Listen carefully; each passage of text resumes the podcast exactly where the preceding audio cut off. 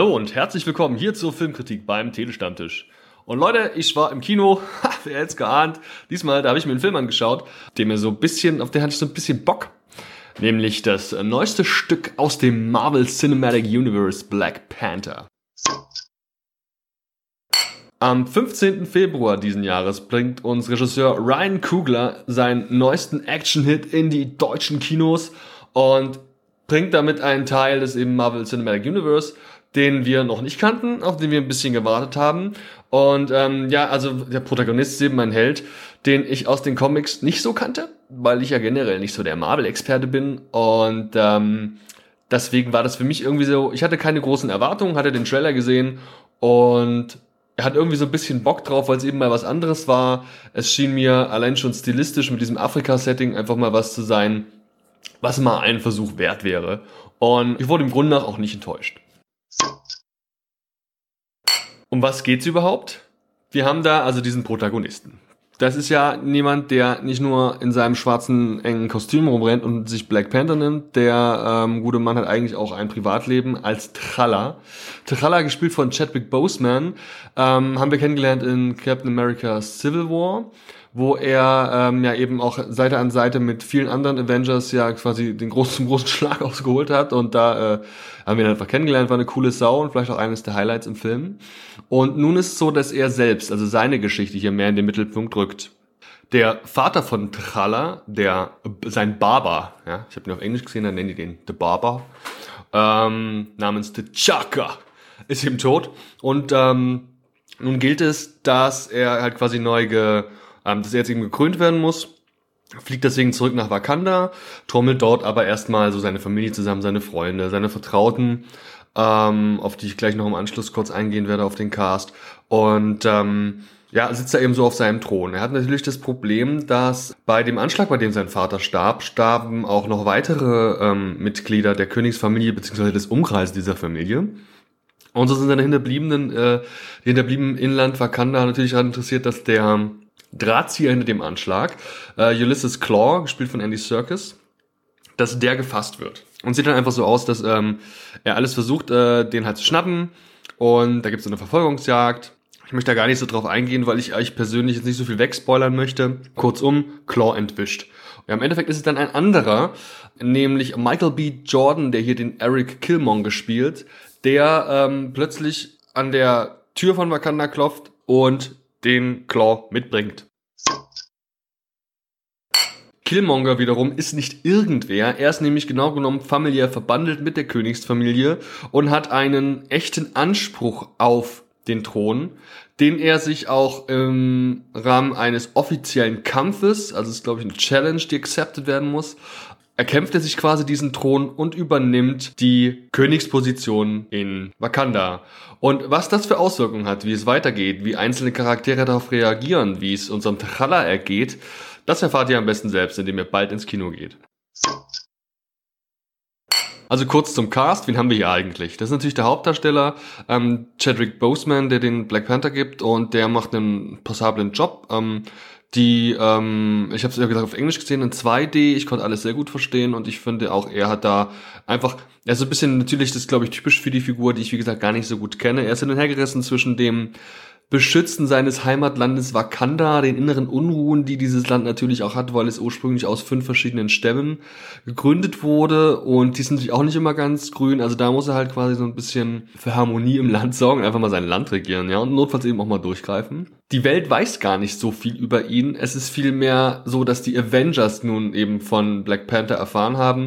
Und er selbst auch so ein bisschen nach draußen dringt, ist halt ein junger Mann, der sich gern gegenüber der Welt öffnen möchte und dem Grunde nach auch eigentlich kein Problem damit hat, sich gegenüber der Welt zu öffnen und eben auch die Technologie Wakandas zur Verfügung zu stellen. Allerdings ähm, ist es eben seine königliche Perspektive, die ihm das verbietet.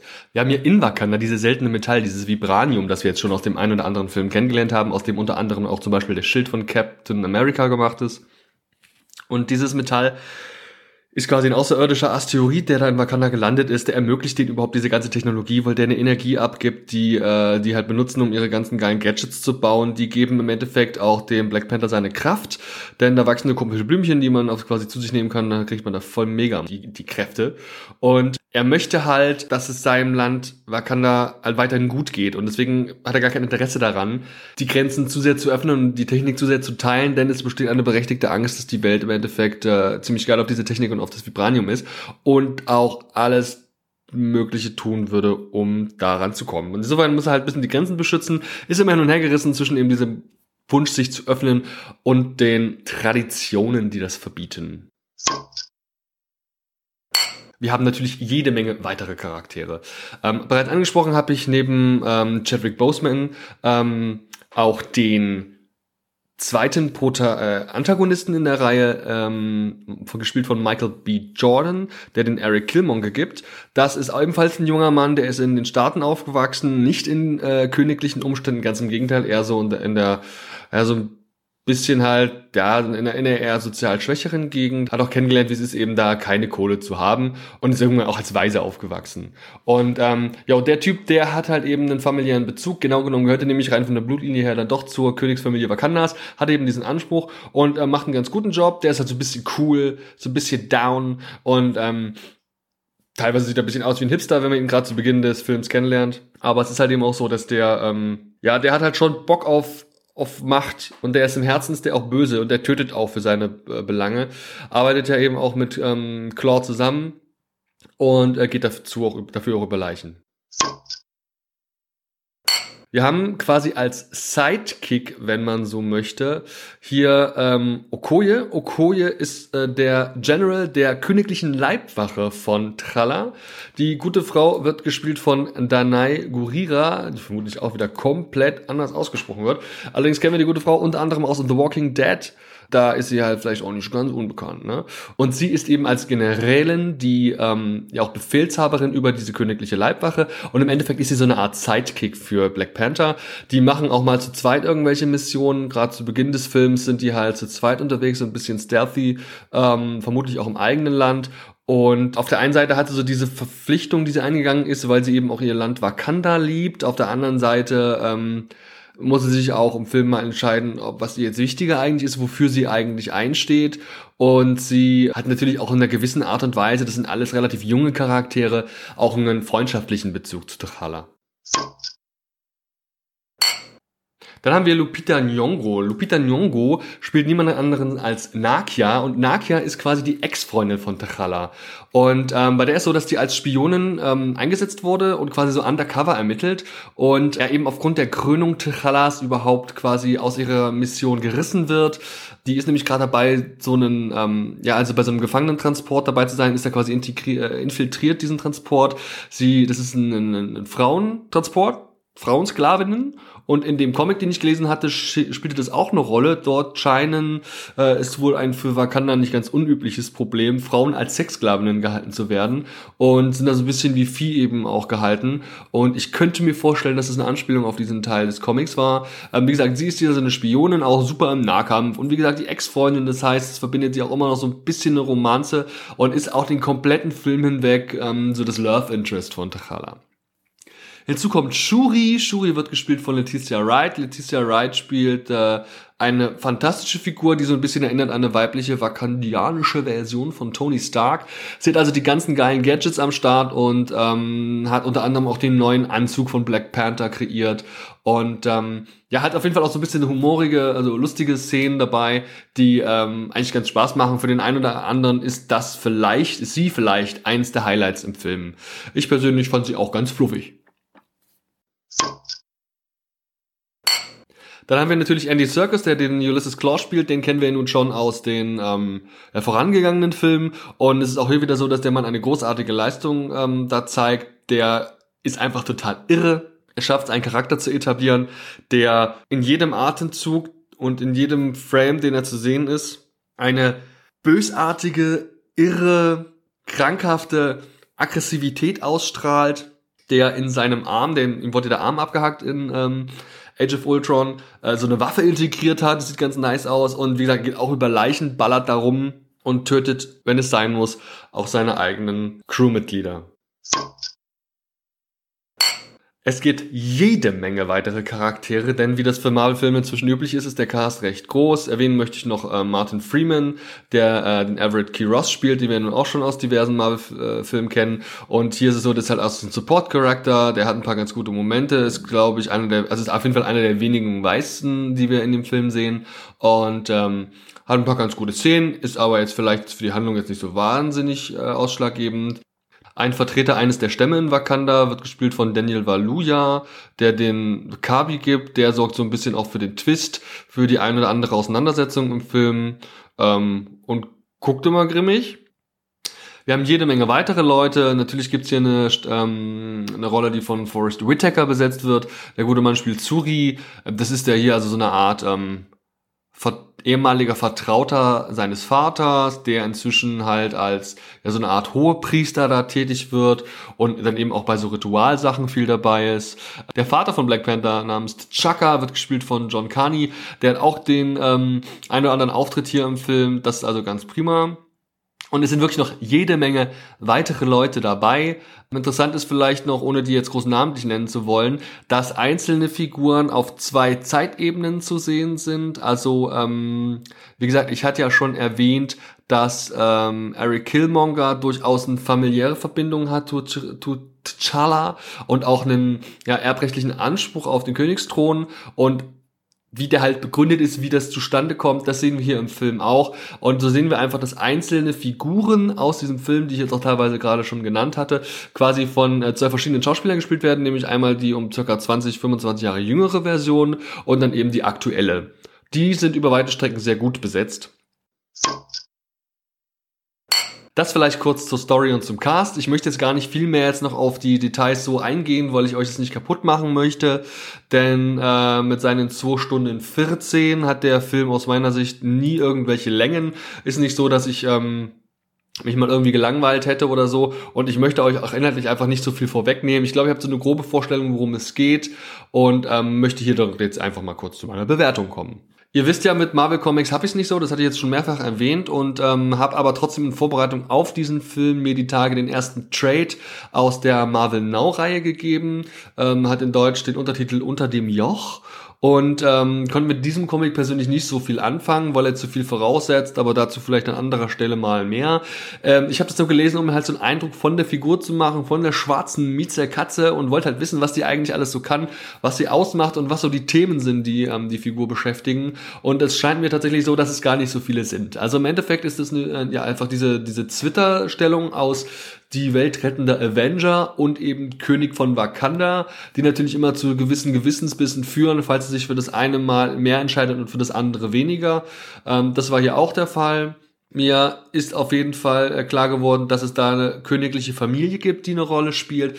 Also seine Mutter ähm, scheint quasi, ist, ist im Comic, ist die im Endeffekt so eine Art kommissarisch eingesetzte Königin gewesen. Hier ist es so, dass sie als Königin Mutter im Endeffekt auch so eine, so eine Autoritätsperson ist und ihn so ein bisschen berät. Der Comic selbst hat vor allem aber auch dafür gesorgt, dass ich von dem Film viele viel bunt erwartet habe. Ich habe erwartet, dass es sehr hell ist. Ich äh, wäre überrascht gewesen, wenn er sonderlich traurig und düster geworden wäre. Ich hatte eine Vorstellung davon, wie diese afrikanischen Sets aussehen könnten, was mich da erwartet, wie die Kleidung aussieht, mit was für Mustern gespielt wird. Ähm, ja, generell so ein bisschen diese Ästhetik, die vermittelt der Comic sehr gut und auch genauso ist es mir hier im Film begegnet. Wir haben also grundsätzlich häufig dieses afrikanische Ding, ja, also es ist viel bunt, die tragen viele bunte Klamotten. Es gibt diese fünf verschiedenen ähm, Wakanda ursprünglich gegründeten Stämme, die die ursprünglich Wakanda gegründet haben. Und ähm, die sind halt, die haben auch alle ihre individuellen Muster und ihre individuellen Kostüme. Da sind welche dabei, die sind mehr so ein bisschen barbarisch unterwegs. Andere wiederum tragen total bunt. Gibt diese Leute mit dem Teller im Mund, das kennt man aus dem Trailer, ja, dieser Typ, der, der diesen, diesen, diesen Tellerschmuck da trägt. Ähm, das ist ganz cool. Das Ganze wird unterlegt durch eine Musik, die ein bisschen hin und her wechselt zwischen diesen sehr afrikanischen Sounds, einfach diese Trommelsounds und dazu werden, werden, werden Geräusche gemacht mit dem Mund und es wird geklatscht und also sehr, sehr lebendig ähm, kommt hinzu ein äh, natürlich teilweise auch sehr epischer Sound, ist klar, wir reden hier von einem großen Marvel-Film, da äh, gibt's auch mal auf die Nuss und da treffen auch mal größere Mengen von Gegnern auf größere Mengen von guten Leuten. Und ähm, da wirkt's dann doch sehr äh, mächtig alles.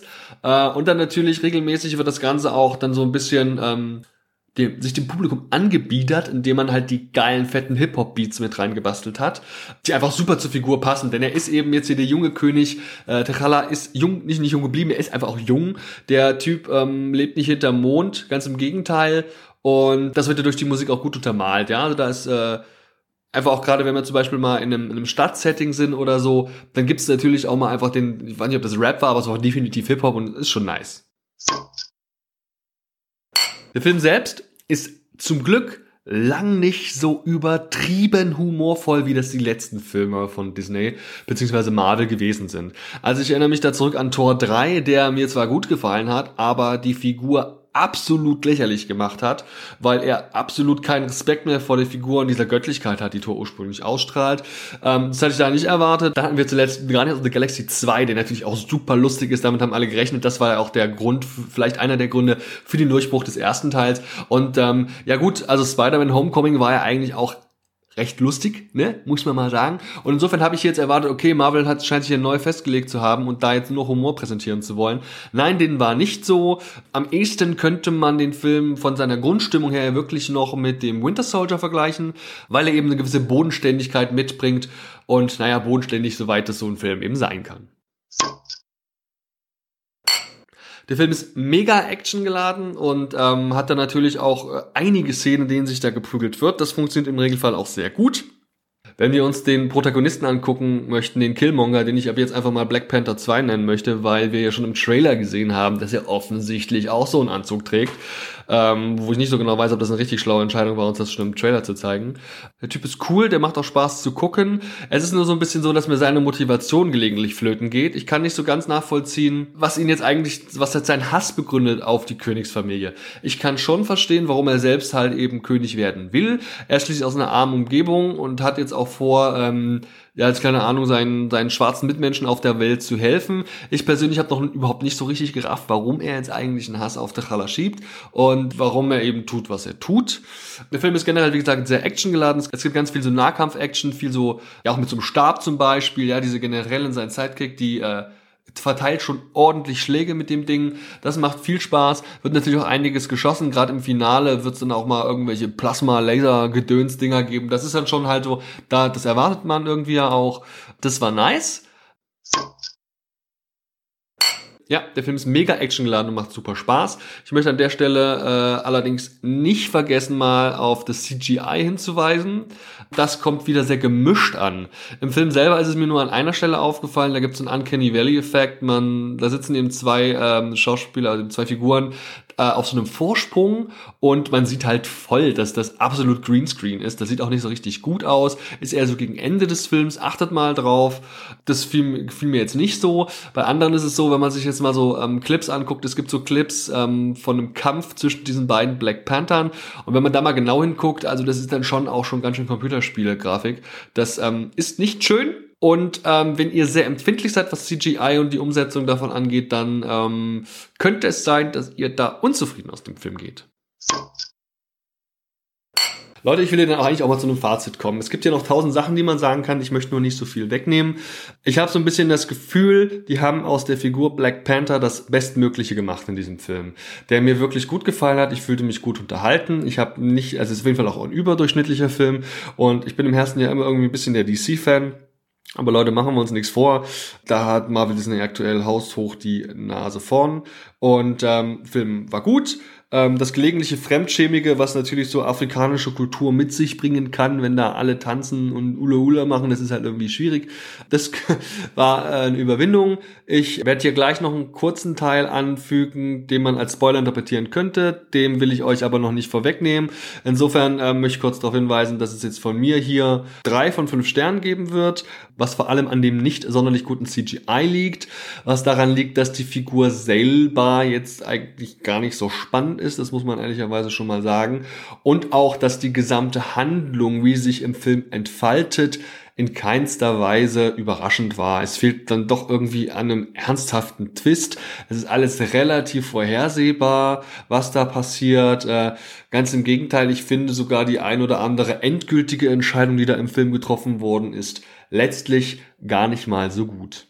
Insofern wären es von mir drei von fünf Punkten. Leute, ich hoffe, es hat euch gefallen. Falls ihr euch den kleinen Anschluss folgenden Spoiler-Teil nicht anhören wollt, indem ich nicht wirklich spoilern werde, indem ich halt nur so ein paar Punkte noch nennen will, die man als Spoiler sehen könnte, da verabschiede ich mich von euch. Würde mich freuen, wenn ihr ein bisschen liked, shared, äh, mir followt. Ihr wisst ja, wie das ist. Auf iTunes eine Bewertung wäre auch mal wieder cool. Ich danke euch vielmals und wünsche euch viel Spaß im Kino. Bis dann. Ciao. So, hier beginnt noch der kurze Spoiler-Teil. Vielen Dank für alle, die noch dran geblieben sind. Ähm, wie gesagt, ich werde mich jetzt hier nicht übertrieben äußern, was so Details angeht. Das, ich will, will, euch den Film nicht kaputt machen, denn ich möchte schon, dass ihr ihn guckt, denn er hat mir gut gefallen.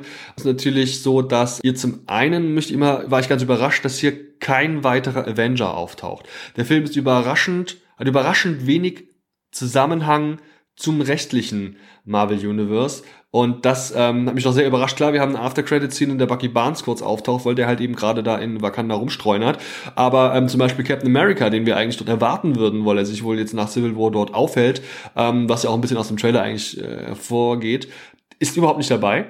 Das fand ich echt merkwürdig. Es hat wirklich eine schöne Distanz zum restlichen Universe und ist so, insofern auch eigentlich ein guter Einstieg. Also ein Film, den man un, ohne die anderen Filme zu kennen, sich durchaus anschauen kann. Was mich ebenfalls überrascht hat und auch im Endeffekt klar macht, dass der Film gar keinen so großen Bezug äh, jetzt zum Beispiel auch auf den Folgefilm nimmt, auf Infinity War, ist, dass es also überhaupt nicht um den noch fehlenden Infinity Stone ging. Meines Wissens fehlt noch der Soul Stone, von dem man nicht so genau weiß, wo er ist. Es wurde oft vermutet, er wäre irgendwo irgendwie in Wakanda, aber dem ist nicht so. Also zumindest spielt es aktuell keine Rolle. Ähm, mir ist nirgendwo ein krasses Orange aufgefallen, das man ja mit dem Stein in Verbindung bringt. Es wird nie was dergleichen erwähnt. Und insofern war ich echt überrascht, wie unabhängig der Film vom Rest des Filmuniversums ist. Jo, dann haben wir natürlich noch ein Update vom Kostüm. Ja, es gibt, äh, das ist alles ein bisschen neuer aus, aber ganz ehrlich, ich hätte es nicht gemerkt. Also hätte mich die äh, Handlung nicht drauf gestoßen, dass das Kostüm ein Update erfahren hat.